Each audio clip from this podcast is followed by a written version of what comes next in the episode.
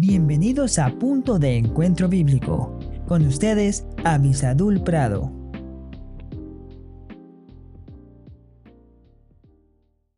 Hola, hola, qué bueno que estamos juntos aquí nuevamente y gracias a Dios de que estamos llegando al final de esta semana estudiando esto con respecto al descuido. El pasaje de hoy está un poquito complicado en el sentido de lo que tenemos que entender para poder comprender la enseñanza, pero vamos de una vez. Dice así Santiago capítulo 2 y vamos a leer a partir del versículo 12. Dice, así hablad y así haced, como los que habéis de ser juzgados por la ley de la libertad, porque juicio sin misericordia se hará con aquel que no hiciere misericordia, y la misericordia triunfa sobre el juicio. Hermanos míos, ¿de qué aprovechará si alguno dice que tiene fe y no tiene obras? ¿Podrá la fe salvarle? Y aquí es donde pareciera que Santiago está proponiendo que la salvación es por las obras. Y no, no es así. No tenemos todo el tiempo, pero Santiago de lo que está hablando es de la falsedad de que algunas personas decían yo soy salvo, pero los hechos, o sea, las obras que ellos hacían, no acompañaban lo que estaban diciendo. Y cuando dice podrá la fe salvarle, no está hablando de soteria, o sea, de la salvación del alma, sino podrá la fe salvarle de la, del juicio público que se hacía de aquellas personas. Eso es lo que necesito que entendamos. Y con respecto al descuido, es lo que estamos hablando.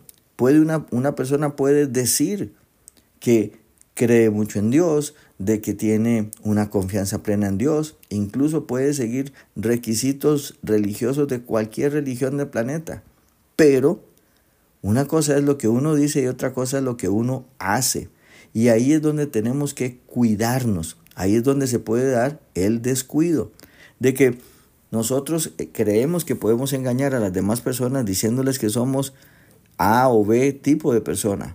Pero las obras son las que anuncian quiénes somos nosotros realmente. Y es sobre eso que sí quiero que hablemos. Porque cuando nosotros estamos en Cristo y afirmamos ser hijos de Dios, ser cristianos, entonces tenemos que caminar no conforme a requisitos de ley, de una ley o de una religión. Tenemos que caminar conforme a los principios de la palabra de Dios porque vamos a ser juzgados por la ley de la libertad. Ciertamente Dios nos ha dado una libertad, pero esa libertad es asimismo un juez.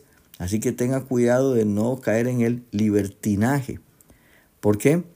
Porque si usted cae en el libertinaje, se va a volver una persona descuidada, que no le preocupa lo que va a venir hacia adelante, que no le preocupa ni la opinión, ni el juicio, ni el mandamiento de Dios para su vida.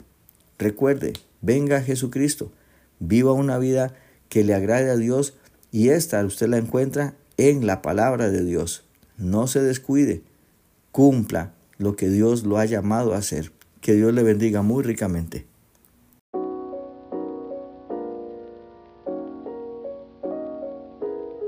Si este podcast te fue de bendición, déjanoslo saber a nuestro correo electrónico punto de encuentro bíblico 1717 arroba gmail.com.